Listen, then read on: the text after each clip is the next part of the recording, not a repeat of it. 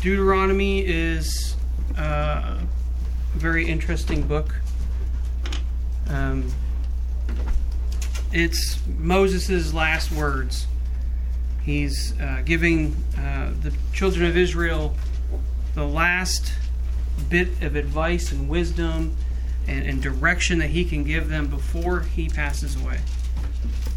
And um, we're going through it in, in, another kind of Bible study thing that I'm doing, and it really showed me uh, a lot about how important the heart is. And that's, you know, it's funny that Rosie mentioned it this morning if you were in the 915 service. Um, that the Israelites did all the work, but they never had the heart right. And so we're going to ask the question today, and I, and I, encourage you to ask yourself, where's my heart? Um, and if you look at Proverbs 23 26, it says, My son, give me thine heart, and let thine eyes observe my ways. So I did some I did some digging. Um, by digging, I mean I did a word search. You know, that's hard work. Um, the heart, it's mentioned in 765 verses, and that equals over 830 times in the King James Bible. So it's kind of an important thing. Um, the world has several uh, pieces of advice that they would like you to follow when it comes to your heart. Um, Walt Disney said it this way He said, Let your heart guide you. It whispers so, listen closely. Okay, thanks, Walt Disney. Uh, Helen Keller said, The best and most beautiful things in the world cannot be seen or even touched, they must be felt with the heart. So I took those two and I put them together, and I guess you could say they were telling you to lead by what you feel. Which is kind of hard because, according to what the Bible says, Mark 7 14 through 23 says, And when he had called all the people unto him, he said unto them, Hearken unto me, every one of you, and understand. There is nothing from without a man that entering into him can defile him but the things which come out of him, those are they that defile the man. If any man have ears to hear, let him hear. And he, when he was entered into the house from the people, his disciples said, asked him concerning this parable, and he saith unto them, Are you so without understanding also? Do ye not perceive that whatsoever thing from without entereth into the man, it cannot defile him? Because it entereth not into his heart, but into the belly, and goeth out into the draught, purging all meats? And he said, The heart of men precede, oh, excuse me, that which cometh out of man, that defileth the man. For from within, out of the heart of men, proceed evil thoughts, adulteries, fornication, murders, thefts, covetousness, wickedness, deceit, lasciviousness, an evil eye, blasphemy, pride, foolishness, and all these evil things come from within and defile the man. So I'm not going to speak for everyone here, but I don't think I want to be led by what comes out of my heart. Because according to what Jesus says, it's some pretty wicked stuff. Praise God, if you've accepted Jesus as your personal Lord and Savior, you have been transformed into a new creature. This allows you to have a choice and help on how our heart is. So let's get into this Deuteronomy 11 uh, we're going to be looking specifically at verses 16 through 18, and we'll take some time to do some reflection. You got bonus 19 up there. Um, so, looking at Deuteronomy 11, it says, starting in verse 16 Take heed to yourselves, that your heart be not deceived, and ye turn aside and serve other gods and worship them. And then the Lord's wrath be kindled against you, and he shut up the heaven and there be no rain, and that the land yield not her fruit, lest ye perish quickly from off the good land which the Lord giveth you. Therefore shall ye lay up these my words in your heart and in your soul, and bind them for a sign upon your hand, that ye may be as frontlets between your eyes. And ye shall teach them your children, speaking of them when thou sittest in thine house, when thou walkest by the way, when thou liest down, and when thou risest up. So, the first thing we see here, point number one, we need to take heed. So, as I said before, the background on this chapter is Moses is telling the Israelites to follow the commandments that he has already given that he received from God. But right here, he gives them a warning because he's seen how they react to the commandments, he's seen how they handle their business. They, they do it for a little while and they fall off. They do it for a little while and they fall off. They do it for a little while and fall off. So he's saying, No, no, no. I'm going to give you a warning right here. And he said, Take heed to yourselves. So the word heed is to mind, to regard with care, to take notice of, to attend to, to observe. And that's from our friend uh, Mr. Webster's 1828 dictionary. So Moses is saying, hey, we need to take care. We need to attend to what? It's that your heart. Moses wanted to make sure that we take notice of our hearts. But why? Because the heart can be deceived. Look at verse 16. It says, Take heed to yourselves that your heart be not deceived. Well, what does deceived mean? Deceived means to be misled, to be led into error, to be beguiled, cheated, deluded. So when the world is saying, hey, follow your heart, go listen to your feelings, well, that's being deceived because we're being led into error. And so we need to say, where is my heart right now? Is it towards God? Is it for God? Am I serving with the right heart, as Sam was just talking about? Or am I serving for myself? Am I doing ministry so I can get a pat on the back, so people can see me, so I can look good? Or am I okay with nobody ever saying thank you, but knowing that my heart is right? I think that's the question is what is the point of our lives right now? And the key that I saw here was not attending to the state of our heart can allow it to be beguiled. It's not guaranteed that you're that you can be beguiled, but it can happen. And more than likely will happen if you're not willing to take the time to follow up and look at what my heart is doing. What happens when our hearts are led into error? Well, look at verse 16 in the end. It says, Take heed to yourselves, so there's the warning, that your heart be not deceived. That's the subject of the warning. And here's the consequence and you turn aside and serve other gods and worship them.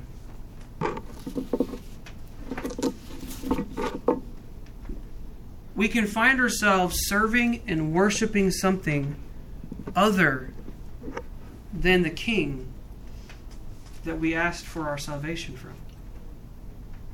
You see, we live in 2020, crazy, crazy year. But kings has been something so important down through the years. A king had ultimate power over all of his subjects. He could say, That farm you have is now mine. He could say, You're no longer allowed to live here. He could say, You can go in jail for the rest of your life. He could do whatever he wanted to do. But a good king helped you he did things to help the citizens, and people loved him for it, and then they wanted to serve him. They wanted to give over the taxes. They wanted to do the things that the king needed because it, they knew it was, he was for them. His heart was for them, so their heart was for him. So here's the question Are we serving something other than the king whose heart was so for us, he sacrificed everything? As Sam said, can we do anything less? Can can we look at Romans 12:1 which says our reasonable service is to be a living sacrifice? Can we say look in the mirror and say I can't give any more than I already am. Sorry, God. This is it. This is all I got. Well, no, it's not all you have. But think about it. It's scary thought to consider that we can wake up one day and realize that we've been bowing down to an idol that we've been bowing down to a lie. Point number two there's consequences to not attending to the state of your heart, to allowing yourself to be de- to being deceived, to following those lies because it's easier, because it makes what it allows me to make up my own rules. It's whatever it is that is the reason, but here is the consequences. Let's look at what the physical consequences were for the Israelites. Verse 17 it says, And then the Lord's wrath be kindled against you, and he shut up the heaven, that there be no rain, and that the land yield not her fruit, unless ye perish quickly from off the good land which the Lord giveth you. Moses is warning the Israelites God is blessing you with this land. It is a gift. You haven't earned it, you don't deserve it, but God has blessed you with it. Don't throw it away. By allowing yourself to be deceived, by serving other gods, by going after something else, because your heart wasn't right. Because if you do, you're going to bring wrath, you're going to bring loss, and you're going to get kicked out of the blessing that God had just given you. The nation of Israel it was physical, a physical loss of the fruit and of the land itself. But for us, it's a spiritual loss of both fruit and land. It's awesome how the Bible does that. And you say, Brandon, how can I lose fruit spiritually and how can I lose land spiritually? Well, let me tell you. You can see John 15, 1 through 5. Let's turn over there, but keep your finger or something here because we'll be back to Deuteronomy. Um, we need to see what Jesus is saying here in John 15. And for those of you that have been around for a while, you know exactly where I'm going.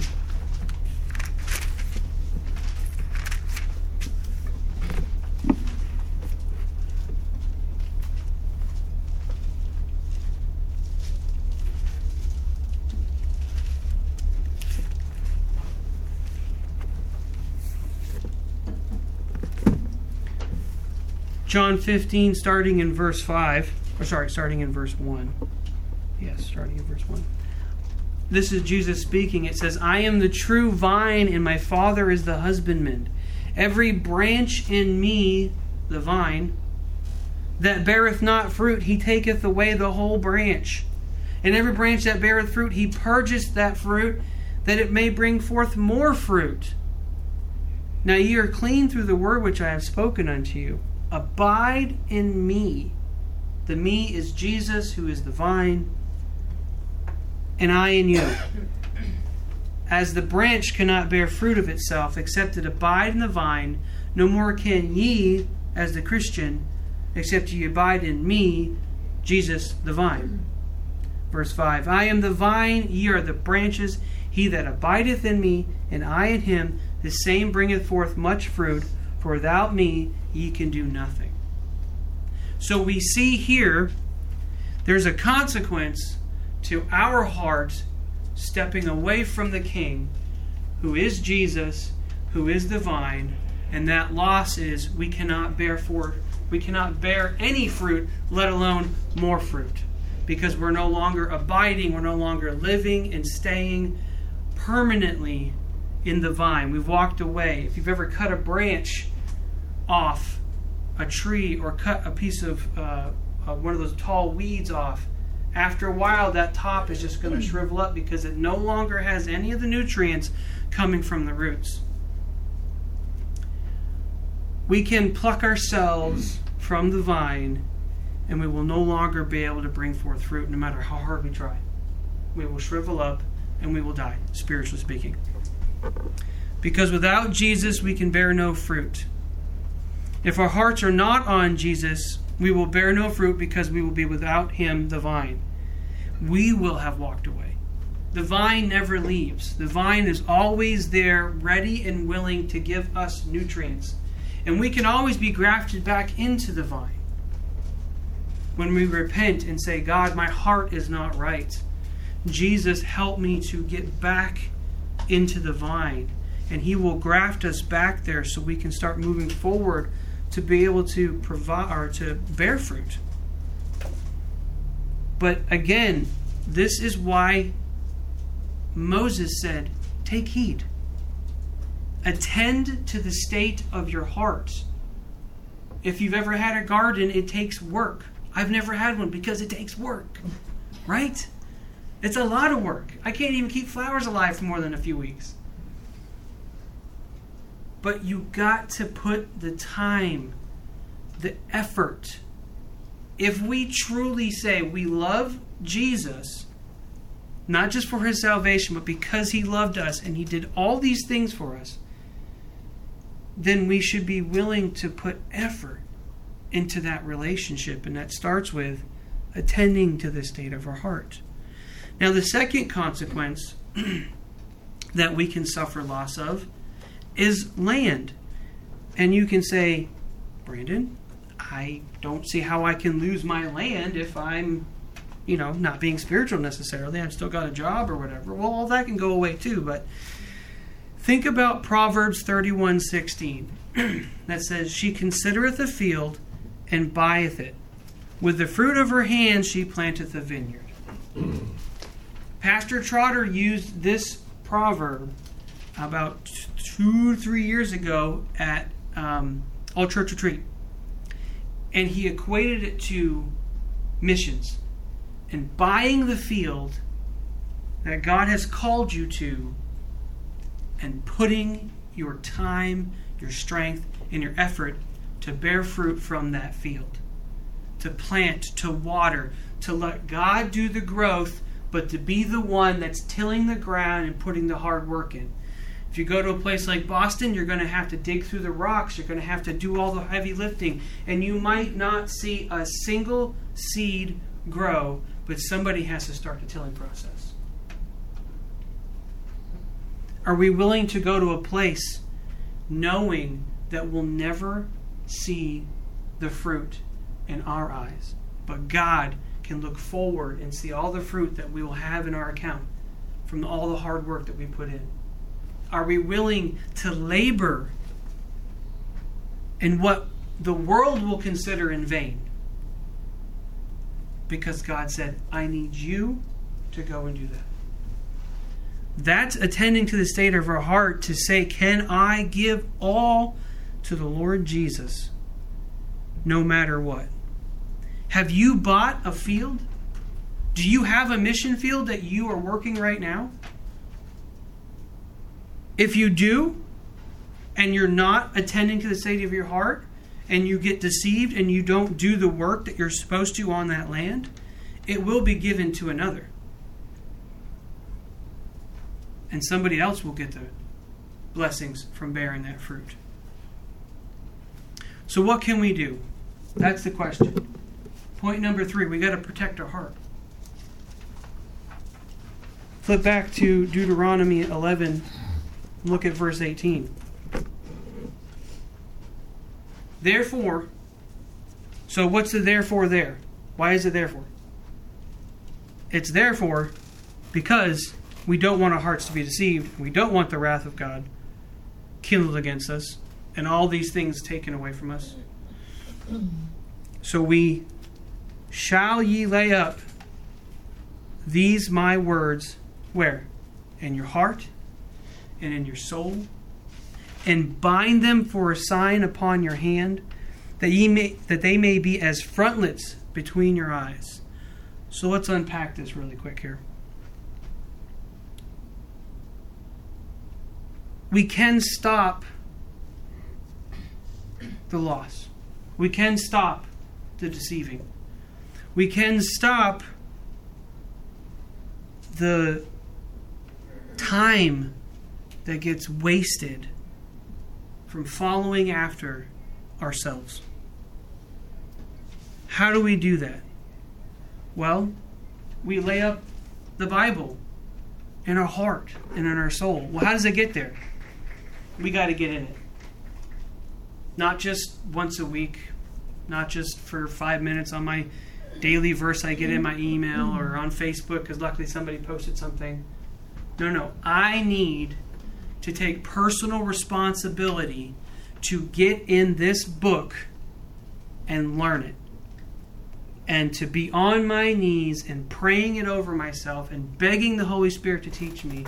And then taking that and going into and discipleship. Discipleship 1, Discipleship 2, LFBI, giving that to other people so they can train and they can give it to other people. We need to be about all the things that God has asked us to do, but it all starts with a personal acceptance of the responsibility that I need to be in this book. Because my heart will never be right if I don't know who God is. If I don't have that intimate relationship with Jesus because I'm sitting down and I'm hearing his words, I can't know him. I can't tell you about him. I can't tell you about him because I won't know who he is. I'll know what he did. I can I can tell you kind of what he's like because I can see what he did, but I'll never know him to the point that I'll know his favorite color, that I'll know his eye color. That, you know, all the things that you're supposed to know about your spouse that I never remember, those are the most important things that, to those people. And Jesus wants us to know that he loves everyone. And he wants us to love everyone, but we can't because we don't love him enough to get in his word. Right? I can't. They did for a long time in other parts of the world where you marry somebody you've never met. And I can't even imagine that. You know? I got blessed with a wonderful spouse, Liza in the back there. Um, but we we had to spend some time with each other. We had to get to know each other. And even after we got married, we were still just getting to know each other. And then I got deployed, and so everything got all kind of messed up. But praise God, we have spent the last 14 years, going on 15, getting to know each other and growing together and changing. I can't say that I've spent the last 15 years getting to know Jesus every day. I can't stand up before you and say, I've been perfect in doing everything right. I haven't. I've had to repent going through this, saying, Lord, I've been deceived. Work became more important. My anxiety disorder became more important. My kids became more important. But then I realized I was failing my kids because they didn't see that I love Jesus. I could say it with my mouth, I didn't live it. We got to protect our heart. The next thing we can do is we bind the Bible for a sign upon our hand. I love the imagery that Moses used here, that Jesus used here. So you lay it up in your heart and in your soul. To me, that's memorization. We got to know it. We got to know it. We got to be in it. We got to give the Holy Spirit the tools to bring back to us when those temptations and those bad times and those hard times come. But we also need to have it as a sign upon our hand. So when I go to do something, I can see there's that scripture on my hands. I go and I do something, I can say, okay, this scripture, I need to make sure my heart is right while I do this. That I'm not being bitter. That I spent 18 months trying to do D1 and they just walked away. Because it's not about that. It's about that we spent 18 months investing in somebody the Word of God. And if they walk away, that's on them. But we got to do it right. We got to keep our hearts right. So we got to be on our hands. It's got to be on the tools that God is going to use when we till that land. And lastly, it's got to be as frontlets between your eyes. I looked up what a frontlet was. It's a frontal band worn around the forehead. I imagined it was to, you know, keep hair back or to keep some kind of head covering in a sandstorm over. But to me, the example that came to me while I was having lunch with Dylan, my middle son, was sunglasses. Because when I'm wearing, when I have my regular glasses on, or if you just have no glasses and you're just walking around, it's really bright out, you can still see, but it can be very hard to see things. That's what the world wants. They want you to kind of see what's going on. You know, a lot of religions, they want you to kind of feel like something's good going on, but don't see all the details. Well, when I put sunglasses on, whoa, well, now I can see all the detail. And I don't have to squint. I can walk around perfectly fine in a sunny day with sunglasses on, no problem. So I looked at the example that we need to have the scripture between our eyes as sunglasses so we can block out the false light that the devil's trying to deceive us with, because he can appear as an angel of light, according to Paul. And walk around this world seeing it as it's supposed to be dark, but then we can see the details of the people that need the help. We can give them the true light while handing them something that block out the false light. It's kind of a dumb example, but I think it really illustrates what God wants. We need to see things differently, but we can't because our hearts can already be full of the lies.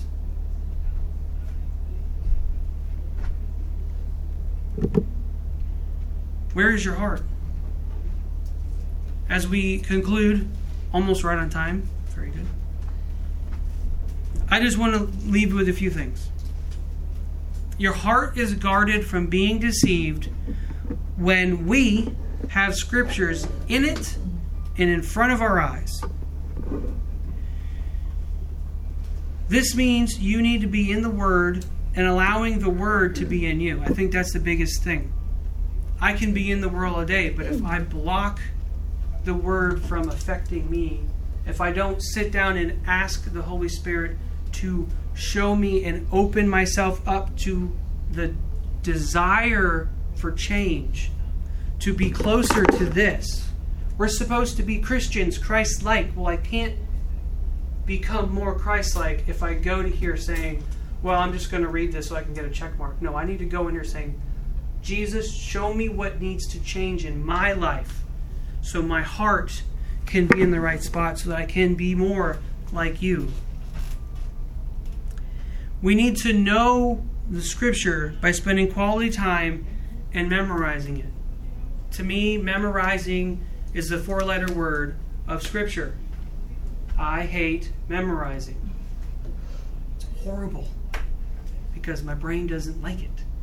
But you know what? It's so vitally important. Because when we're being tempted, when we're going through a hard time at work, or our kids just are hitting that last nerve with a sledgehammer, the Holy Spirit can bring that scripture back to you, and I can even say it to them.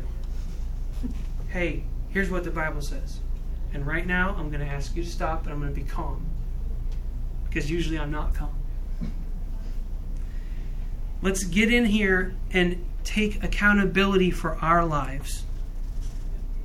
I think we need to take time to examine our heart and see what is it serving? What is it worshiping? We need to catch any deceiving now and not 10 years from now. I tell you what, I got saved when I was 6. I'm no longer 6. I'm 38. That's 32 years of being in church, of hearing mighty men of God, LFBI, all this stuff that I've done. And guess what? It doesn't amount a hill of be- doesn't amount to a hill of beans because my heart wasn't right in all of it. But guess what? I want to share something with all of you. You got a chance to start fresh right now. We can change the bitterness. We can change the anger. We can change the frustration. We can look and see what God has blessed us with and ask the Lord to help our hearts be in the right place by getting in here going forward. So let today, as Pastor Sam said, be the day that we're no longer deceived, that we're no longer following the lies, that we're no longer the number one most important thing in our lives, and that Jesus can take the rightful place on the throne of our hearts. Where's your heart? It's a simple question. But Moses knew there wasn't a single chance the Israelites would get it right if they didn't have that scripture there. So we can't do it either.